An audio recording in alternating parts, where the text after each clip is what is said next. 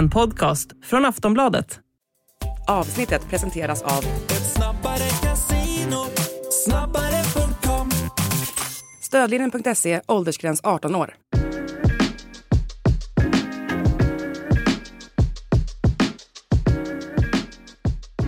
Allsvenska podden är tillbaka och den här veckan med mig Daniel Kristoffersson och Makoto Asahara. Vi har ett fullspäckat program som vanligt. Det har varit en oerhört intensiv silly season de här dagarna. Jag vet inte var vi riktigt ska börja. Jo, det vet jag faktiskt. Vi ska börja med träningsmatcherna, för det här har det varit träningsmatcher och genrep eh, för vissa lag inför den allsvenska omstarten. Och man får ju säga att den här allsvenska omstarten är ju kanske lite viktigare för vissa lag än för andra. Ja, till att börja med så känner man ju lite det här Alltså tog, började inte uppehållet nyss? Alltså, de, ja, men de, ja, men de, hade, de hade en veckas ledighet. Ja, eh, Och sen efter det så var det tillbaka i träning igen Och sen så började de spela träningsmatcher och på något sätt så kände man ju Behövde man verkligen, skulle man, antingen ska man ha ett längre uppehåll, det kanske man inte behövt liksom Det är ju ett vanligt landslagsuppehåll egentligen, bara Ja. att vi, bara att vi eh, kallar det sommaruppehåll på ett annat sätt med tanke Mm. på hur tidigt de drar igång nu och så, Framförallt då blir det ju extra tydligt nu när man börjar spela träningsmatcher Mm. precis efter midsommar här eh, men det var ja, precis, det är ju vissa lag som är i mer behov av positiva tendenser direkt efter det uppehållet då än andra och de fick väl det i träningsmatcherna också får man väl säga, de två lagen man direkt tänker på Mm. Ja precis, och jag menar, eh, vi börjar på då, det är AIK som tog en ganska eh, viktig seger skulle jag säga för AIK. Så många matcher de, eh, så många matcher som de som möjligt ska, kan vinna så får man liksom in en vinnarkänsla i, i truppen, vilket man behöver. Och nu vann man eh, mot IFK Norrköping och man gjorde det eh, på ett bra sätt där Omar Faraj får göra mål, där John Guidetti får stå för en fin framspelning och där Bilal Hussein får göra mål och man såg rätt bra ut. Man hade gått över till en fyrbackslinje tror jag också som man nog ska köra med nu eh, kommande eh, liksom eh, avslutningen av allsvenskan och eh, ja men det här behövde väl AIK, eller vad säger du?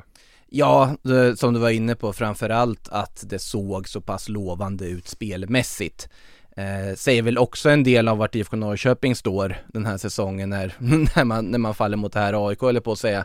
Men eh, för AIKs del Positiva tendenser i spelet. Som sagt en John Guidetti som vis, eh, aktiv, eh, engagerad, har den här fina assisten. Skulle kanske haft en assist till också, han spelar ju väldigt osjälviskt Ja. eh, fram. Omar Faraj där i Ja precis efter eh, målet egentligen som, som de får ett superläge Men eh, Faraj som inte får vidare bollen förbi eh, Oskar Jansson där. Men jag tyckte det var väldigt positiva tendenser från, från många i, i AIK-lägret eh, Man ska väl nämna något ord Tänker jag om det som kanske varit den största snackisen kring John Guidetti på sista tiden. Eh, Jag fick ju frågor om det från de som var på plats där också efter Mm. kring Kring vad han har gjort på semestern. Och, och det här, ja men jag tycker också, jag tycker ändå det är ett läge att säga liksom Det börjar bli överdrivet Ja, Alltså man tycker han, synd om alltså få få till svars för allt ja, sånt där. ja men han, han är ledig en vecka Ja. Och bara för att du vistas i en viss miljö Nej. Betyder inte att du missköter saker och ting Och det var Nej. det som pratade med Andreas Brännström förra veckan också Man var där på på träningen, eh, Guidetti ville inte prata då, han konstaterade att jag fortfarande har semester Ja. som sagt eh, men, eh, men just det här att, ja det blir allting som han gör blir såklart förstorat Men också i det här sammanhanget, de har ju superkoll på vad de här spelarna gör under uppehållet och Ja. det här snacket om att han skulle vara otränad på något sätt, nej jag, jag köper det inte Tycker det är liksom Nej men just det är ju den här Bianca Ingrosso-bilden som har blivit en snackis då där hon eh, inte ville att han skulle synas och satte dit en sol på honom Ja, men, men låt han vara där Ja, ja exakt! Det där- och det där menar och har han kompisar som, och hittar han energi när han lyssnar på sina kompisar som spelar musik så, så är väl inte det något problem. Ja. Och jag har svårt att se att han skulle komma hem och missköta sig på så vis. Och jag-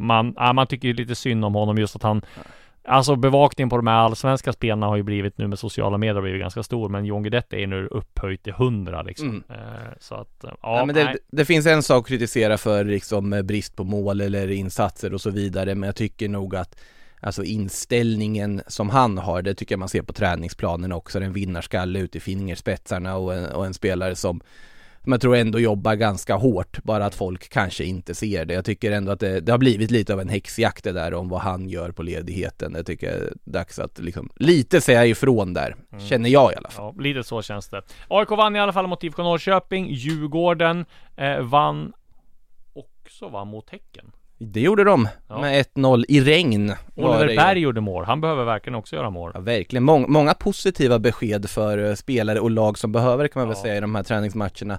Nu var det väl inte så mycket till fotbollsmatcher där mot eh, Häcken med tanke på, ja, skyfallet över, eh, över Göteborg i den här matchen. Men som sagt en seger för Djurgården som, som ju har lite, det händer ju lite där ändå inför, i sommaren här också med tanke på spelar eh, förflyttning och så vidare. Ja precis, vi ska komma in på det senare. Vi ska konstatera Mm. att Blåvitt också vann mot Malmö FF och om det behövs eh, vinnas matcher i AIK så behövs det också vinnas matcher i IFK Göteborg om man vill göra övertygande och man behöver göra det direkt i omstarten här så att vad kan då passa bättre än att vinna mot serieledarna Malmö?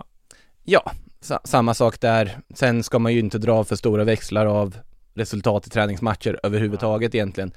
Men för klubb som IFK Göteborg, för en klubb som AIK som vi nämnde nyss, så alla positiva tendenser behöver man ju. Mm. Och att då få besegra Malmö FF, det betyder säkert jättemycket för gruppen även om det var en träningsmatch. Att man kommer in med den energin och kanske tar med sig de positiva sakerna från en sån match in i återstarten då här nu eh, till kommande helg. Eh, men vi lämnar träningsmatcherna där då. Det var ju trots allt en, de eh, rullade runt på väldigt många, många spelare. Det kan ju nämnas också att eh, Lamin Dabo fick eh, en kvart och han såg väl hyfsad ut i alla fall. Ehm, eh, den lilla kvarten han fick eh, spela var, tyckte jag så, såg ut så eh, när vissa skrev på Twitter här så vi får se vad som händer men han har ju varit aktuell för en utlåning. Eh, men om vi går på silly season segmentet och så skrev jag här igår om eh, en liten eh, överraskande grej. Eh, Adrian von Heine, som var i Sirius tidigare, som är chefscout i Odense nu och som blev det här i januari. Eh, han är klar för Hammarby. Eh, som, ja, som jag har förstått som analys och video, videoscout. Kommer han få en roll som, han ska liksom inte bli någon form av teknisk direktör och är väl en i det här teamet som ska ersätta Jesper Jansson. då. Man kommer ju inte ersätta Jesper Jansson med en, utan det här kommer att bli flera som kommer ersätta är det någon honom. sån här liksom Helsingborgs sportgrupp de håller på att bygga där Ja. som ersättare till Jansson? Kanske Ja, inte är ett Exakt. beprövat eh, recept jag på att säga med tanke det för Nej. Helsingborg men nej det, som sagt det är ju en erfaren eh, scout, det är väl det man kan säga. Ja, han är ju, han är ju erfaren trots sin ringa ålder. Han är 26 år. Han började i Sirius när han var 20. Eh, han har hållit på där i, var där i över fem år, så kom han till Odense nu. Och jag menar, om man är 26 år och chefscout i Odense, det känns som om du kollar på Stig Torbjörnsson till exempel, han är väl 57 och eh, då kan väl von Heine hålla på i 31 år till och han är i Odense och Bayern nu så att eh, ja, det finns onekligen. Det känns som det har kommit in också en sån här lite yngre generation med med eh, chefscouter nu. Jag tänker på ja, men Lukas Arndt har vi i AIK som har varit analytiker och in, inte chefscout utan han är mer så här videoanalytiker. Vi har eh, i eh, AIK som värvade nu en chefscout i eh, Fredrik Visur Hansen som också är liksom i den åldern 27 så att eh, det blir spännande att se vad den här generationen, det påminner lite grann om den här generationen unga tränare kom en gång i tiden med Stare, Norling, Jimmy Thelin och, och alla de här så att eh, nu är det istället eh, scouter och analytiker som, som är liksom inne att vara ung och, och liksom lovande kring. Det får ju mig att tänka lite osökt på den här generationen med så här Mats Elvendal och Daniel Bäckström och de här. För det här, jag tror att, jag tror att, nu, lite halv killgissning här nu, men att mycket av att det kommer yngre scouter som är framgångsrika idag har att göra med att det finns helt andra mätverktyg idag och helt andra parametrar du kan titta på eh, för att bedöma hur bra en fotbollsspelare är. Det finns helt andra former av alltså, scoutingverktyg att använda Mm. sig av. Och såklart att det finns en yngre generation som kanske bemästrar den typen av ny nytt sätt att scouta Mm. fram spelare på på ett bättre vis och kanske och på så vis en ganska logisk utveckling att det kommer mer yngre chefscouter och så vidare också på att det, de tittar på andra parametrar än vad kanske de gamla rävarna gör. Mm. Eh, men jag tänker på allt ifrån så här Spider som man ofta ser till exempel på liksom olika kvaliteter som spelare har, olika Ja. värden som de mäter. Och nu pratar jag på liksom mer avancerad nivå än att titta på expected goals och så vidare, utan det finns ju många olika sätt du kan mäta hur bra en fotbollsspelare, hur lovande en fotbollsspelare är idag statistiskt. Ja. Sen finns det ju många som skulle säga att nej men det går inte att slänga på sån här baseballstatistik på fotboll för att eh, liksom då blir det Stuart Downing till Liverpool av alltihopa. Sen finns det, är ju mer avancerad liksom scout, statistik än så som man tittar på i det här Ja. läget. Så att jag tror att det är, en, det är en logisk effekt av det egentligen. Ja. Eh, och det blir spännande att följa då Hammarbys nya. De ska ha in en teknisk direktör, fotbollschef, fotbollsdirektör, vad man väljer att kalla det. Eh, det eh, finns ju en rad namn. Jag pratade med ordförande Mattias Fri här igår. Han vill inte bekräfta vilka namn de kollar på, men menar på att han var ganska eh, liksom trygg i att de har en bra process. De har pratat med flera olika namn. De kollar brett både i Sverige och utomlands och sådär. De ska börja eh, ta tag i det här nu och det är väl en tidsfråga runt ja, men några veckor sa han till mig. Det kan vara allt från en månad till till ja, Eh, två veckor. Eh, men jag, som jag har förstått det som så är de trygga i processen, och liksom de kommer inte stressa. De har ju också Mikael Hjelmberg där som som är väldigt rutinerad och eh, som ja, går lite i Janssons fotspår och så de, som är tillförordnad sportchef då. Så att eh, de har liksom ingen, ingen stress så. Det viktiga är att det blir väldigt rätt istället.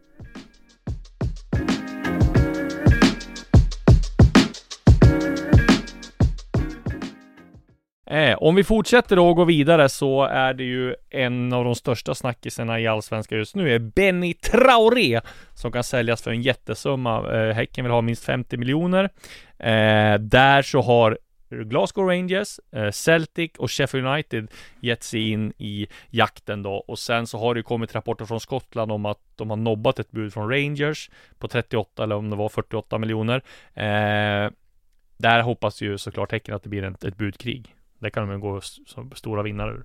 Och det här är ju inte jättestora summor för Alltså just, Nej, inte såklart, för dem. nej, så, och det är tre väldigt attraktiva destinationer för uh, Benny Traoré skulle jag säga Eh, Vi har alla sett vad, vad en framgång i en klubb som Celtic eller Rangers kan innebära för en karriär Eh, En väldigt bra liksom plats att dra igång Europa-äventyr på allvar för honom skulle jag säga om man skulle hitta någon av de storklubbarna i Ja, Skottland med allt vad det innebär runt omkring och så vidare. Eh, men också Sheffield United, det är ju en Premier League-klubb. Mm. Det, det är ju det. och där har det väl ryktats, de har ju väldigt rika ägare va? Men det, Det- har ju ryktats om att de har ekonomiska problem och sådär. det är ju sau- saudiska ägare Ja. men det är inte Public eh, Invest Fund Saudi Nej. utan det är, det är andra liksom saudiska affärsmän som, som äger Sheffield United. Eh, de, de har ju ett svårt läge inför att komma upp i Premier League här nu med att de måste ju värva en hel del för att få ihop en trupp som faktiskt kan konkurrera om att klara sig kvar. Eh, huruvida Benny Traoré skulle, är bra nog för att kliva in i en Premier League-kostym, det... det ska låtas vara högst osagt. Eh, Men det som är lättare nu med Premier League, det är att de har tagit bort de här reglerna med, med att det är mycket lättare att få arbetstillstånd. Och att eh, de engelska klubbarna i Premier League kan eh, Engelska klubbarna i Premier League, men Premier League-klubbarna får ha fler utlänningar. Så det blir enklare då. Ja, men eh, samtidigt så känns det som att ett bättre steg egentligen är ju om man skulle ha förtroendet i Celtic eller Rangers så är det väldigt bra, alltså stepping stone mot, Ja. mot större saker och framförallt också spela de här stora matcherna som det ändå innebär att, alltså nivån på den skotska ligan, på motståndet och så vidare är ju inte jättehög. Det är inte en jättestor omställning från allsvenskan och jag vill sträcka mig så långt. Eh, Men framförallt är det ju liksom allt runt omkring för att spela för någon av de där två stora Glasgow-klubbarna eh, tror jag ändå är ett väldigt bra steg för, för Benny Traoré och eh, Häcken gör ju helt rätt i att hålla i sin värdering för den vet ju också att det finns ju pengar också i de här klubbarna. Mm, exakt. Och eh, det blir intressant. Alltså om man lyssnar på det Martin Eriksson säger så känns det som att han är såld. Alltså när han kommer säljas. Frågan är bara vart och för hur mycket. Alltså, Ja, och det, och det är ganska långt kvar av det här transferfönstret Ja. fortfarande så det känns inte som att det finns någon stress. Alltså Häcken mår inte dåligt av att ha Benny Traoré tillgänglig här nu under återstarten heller. Eh, och det finns eh, ja, över två månader på sig har man ju att faktiskt eh, få igenom en försäljning så att där behöver man inte stressa allt för mycket. Eh, som sagt, med den här våren han har haft, med de spetsegenskaperna han har, med åldern och så vidare, såklart att han, han kommer gå för en rejäl slant väl när Häcken hittar rätt anbud och Benny Traoré framförallt då hittar den klubb som han vill gå till, för det är också en viktig aspekt i sammanhanget. Ja. Och sen har vi Malmö då som äntligen har presenterat Sebastian Jörgensen, 23-årig anfallare från Silkeborg. Eh, kommer närmast från danska ligan såklart då, då och har gjort 32 mål, 24 assist för klubben. Skrev på ett fyra och ett halvt års kontrakt med Malmö. Får nummer 14 och eh, ja, kan både spela som anfallare och ytter som jag fattar som i Rydströms eh, Och det här får man säga är en väldigt dyr värvning. Han kostar 15 miljoner tror jag eh, Närmare totalt pris och eh, det är ju kvalitet Malmö får här rakt igenom, även fast jag inte har sett honom. Så de man har snackat med så att han säger en riktigt bra spelare. Offensiv mittfältare är väl den officiella Ja, terminologin på honom ja. tror jag som har publicerats, men ja såklart det är, ju, det är ju många nya danska namn man ofta får bekanta sig med här nu när det kommer till de här tiderna med tanke på att eh, de svenska klubbarna allt mer börjar värva från till exempel eh, danska ligan, norska ligan och så vidare. Eh, men det är ju som sagt, hans track record tyder ju på att det här är en väldigt bra spelare. Han går dit för att han känner att det finns någon form av garanti för att få spela Europaspel. Mm. Inte den här säsongen men kommande säsonger då i MFF, ung ålder, eh, återförsäljningsvärde på det. Ja, Eh, men för Malmö så är inte det här en värvning man gör för att ha ett återförsäljningsvärde ska ju sägas. Det här är ju en värvning för att spetsa truppen man redan har. Och det här är ju en värvning av den kalibern som ett lag som redan spelar i Europa Mm. gör annars. En värvning av den kalibern som Malmö FF kan, kan göra helt enkelt. Och de, det gör ett väldigt starkt lag, ännu starkare är ju, tyder ju allt på. Mm. Och så går vi till AIK och där det händer väldigt mycket. Där kommer ju inte Vincent Till och Viktor Fischer eh, komma tillbaka. Det jag har skrivit om förut. Eh, det, de lämnar. Däremot så kommer de presentera ett gäng spelare här nu AIK ganska snart. Dennis Besirovic, mittfältare, bosnisk från Ungern. Eh, Tykosen, högerback som även kan spela på andra positioner i, i backlinjen. Sen jobbar de på, som Expressen har skrivit om, Lukas Mo- Myl, eller Mol, eller hur man uttalar. Myl. Myl, eh, som har varit lagkapten i Austria Wien. Det är ju den hyllan man kollar på. Man har kollat på Olle Sällnäs och Iver Fossum och alla de här också liksom. Så det är ju AIK går ju verkligen för att värva etablerat och det är ju helt rätt. Jag menar AIK kan ju liksom inte komma och värva unga spelare här utan här måste man ju ta in etablerat som ska få dem att eh, lyfta. Ja, Myl tänker man ju direkt om man tittar på, har varit lagkapten i Austria Wien och så Mm. vidare. Det är en väldigt hög hylla man eh, Mm. siktar in sig på. Eh, sen vet jag inte om jag tycker kanske att mittbackspositionen är den som AIK måste lägga främst kraft på. Nej men de Ja. tänker väl att Milosevic har haft lite skador, alltså Absolut, hjärnskakning. Sottes kontrakt går ut. Mm. Alitis kontrakt går ut. Eh, Ja, och det, det ligger väl något i det i och för sig också. Ja. Det här är ju en spelare om man skulle få in honom som, eh, direkt, som går rakt in i Ja. en startelva med ledaregenskaper och Ja. allt vad det innebär. Eh, så att såklart det hade varit en jättebra Men jag håller med lite grann vad du menar också, att man skulle kanske lägga pengarna på en renodlad anfallare istället. I en liksom en e- ersättare. Ja, för bo- både Sotte och Milo kommer ju starta om de är friska, så pass bra är ju de. Det Ja men om de värvar my, my. Då, ja, då blir det Sotte som ryker. För Milosevic petar de ju inte. Nej nej, precis. Och det är därav att det finns kanske Ja. en diskussion huruvida det är en överflödig värvning här och nu och sen en tyg och sen kan spela Men Då ska de i och för sig ha tre backar också eftersom att det är trebackssystem man, man jobbar. Ja, men, de jobbar med men nu har de ju sagt att de kanske ska spela 4 för 2 i vissa matcher också. Så Mm. att, ja, det blir ett pussel att lösa för det- Brentford. Som sagt, det är en väldigt bra spelare i alla Ja. fall och det, det är ju kompetenta, duktiga fotbollsspelare med bra CVn som de tittar på. Det är ju det AIK behöver få in och, och det, det är ju det man har som fördel för en klubb som AIK att du kan peka på allt runt omkring att det ju är en stor klubb även om de ligger, de ligger i tabellen så är det ju det så att det, det får bli väldigt spännande att se vad de, vad de får in under eh, den här sommaren.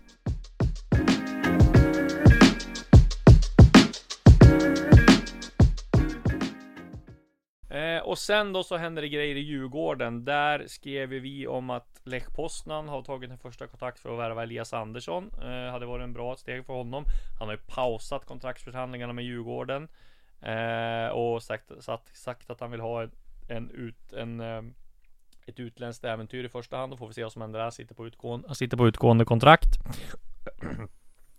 Och sen då så skrev Expressen om att Rami Kaib var klar. Eh, för Djurgården får vi se vad som händer där om de presenterar honom då. Det är ju samma position där. Mm. Och sen så det vi skrev om förra veckan att Edvardsen är klar för Go Ahead Eagles blev officiellt idag. Där betalade ju klubben exakt 11,7 miljoner, eh, alltså en miljon euro. Men det gick ju en del till agenterna, eh, såklart en del till agenterna och Mm. en del till Degerfors också. Så men jag tror att Djurgården fick över 10 miljoner netto. Eh, och det man ska säga där, det var att de hade ställt in sig på att låna ut honom till Hansa Rostock. Det var ju precis klart och med en köpoption på 7 till 8 miljoner.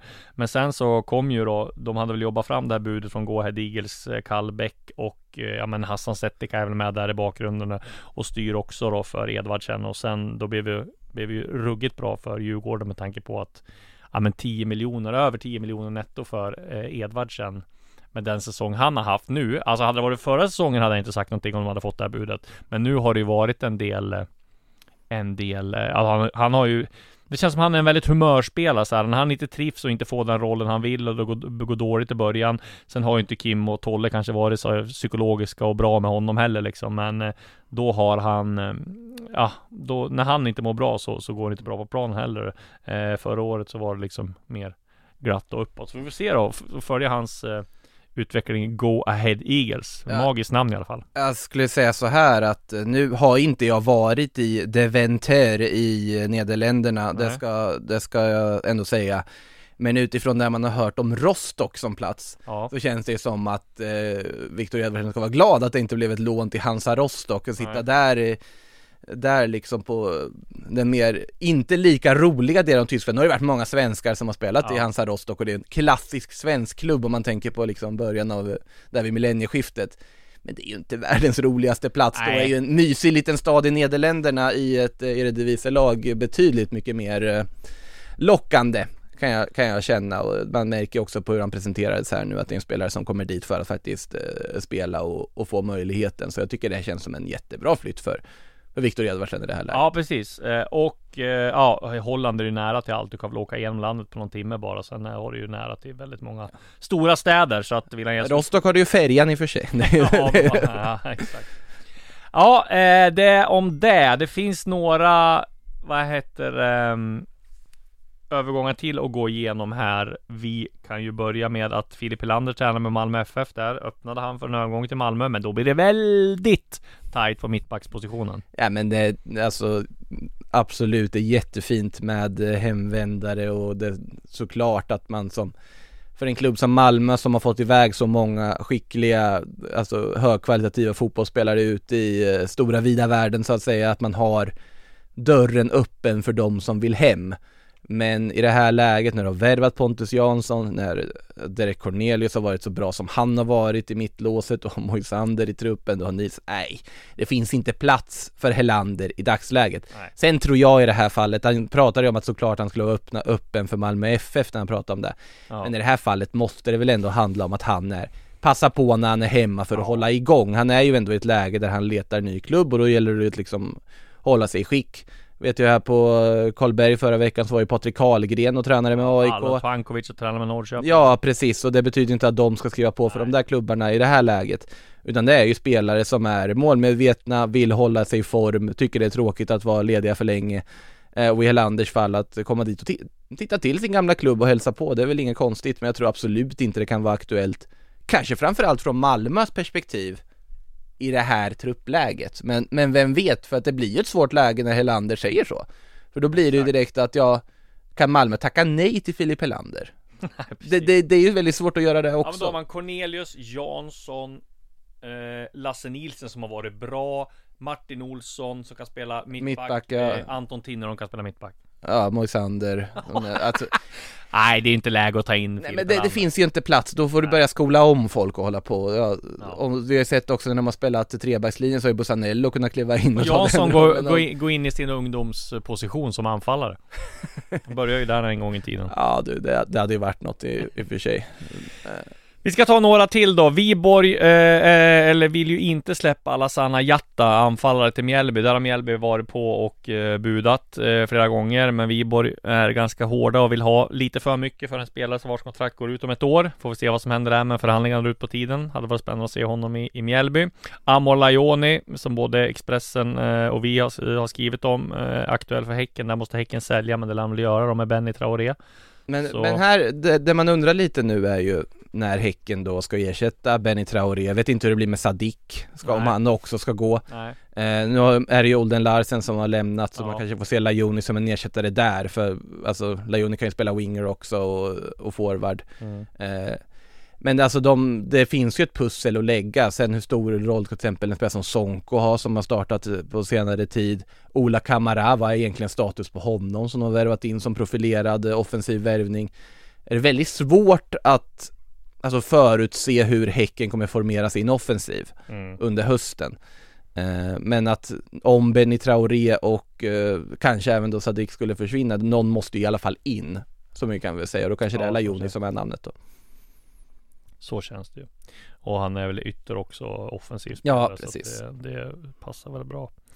Eh, sen så har vi ju också det här med att ehm, Imad Khalili då, eh, ytterligare en eh, tränare är aktuell för Al Wasl i, i Dubai där Milos Milojevic han tog ju Meral från eh, Mesut Meral från, eh, från AIK. Han tog Nenad Djordjevic från Hammarby och nu vill han ha in Imad Khalili. Vi får se om han tackar ja där. I Khalili har det rätt bra när han är tränare för HT, huvudtränare för HTFF och går utbildningen här. Men som jag fattade som så skulle han kunna gå den här tränarutbildningen även då åka emellan Sverige när han var där. Om man skulle ta det här i Dubai då. Det är ju så mycket mer pengar det handlar om. Det är ju nästan 100 till 200 000 netto som de kan tjäna där nere i Al och det är ju liksom, vad tjänar de nu? Jag Gissar 40-50 000.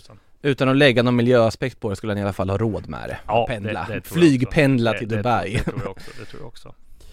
Eh, ja men det var väl det om det. Eh, vi hann gå igenom väldigt många övergångar här eh, och eh, ja, det blir spännande att följa. Det kommer att bli en hektisk tid under silly season. Det kommer bli en hektisk tid när allsvenskan drar igång igen. Vad ser vi fram emot i helgen då? Ja men det är AIK, B- BP, AIK på Grimsta ska jag på. Eh, det blir ju en väldigt eh, eh, viktig match för AIK. Jag menar om de inte vinner där då, då ser det ju riktigt illa ut. Men ja, ser man till hur det var i i här mot, mot eh, Norrköping då så får man ju säga att de gjorde det rätt bra.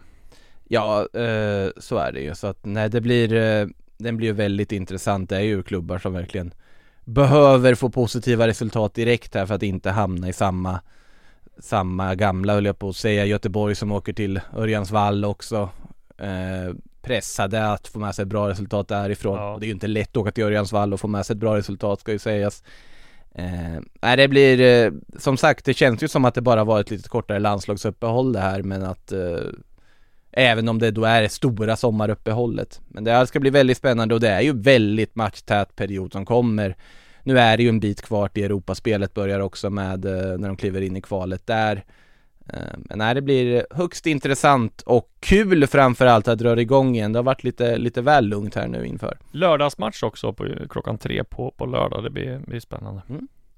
Eh, och ja, men sen så får man ändå se fram emot Varberg, eh, Djurgården och Varberg då, 2 juli och sen Elfsborg, Hammarby 3 juli på måndagen där så att, och sen är det AIK Häcken 8 juli. Ja, det är många, många bra matcher. Vi säger tack och hej och på återseende nästa vecka. Då är Allsvenska podden tillbaka.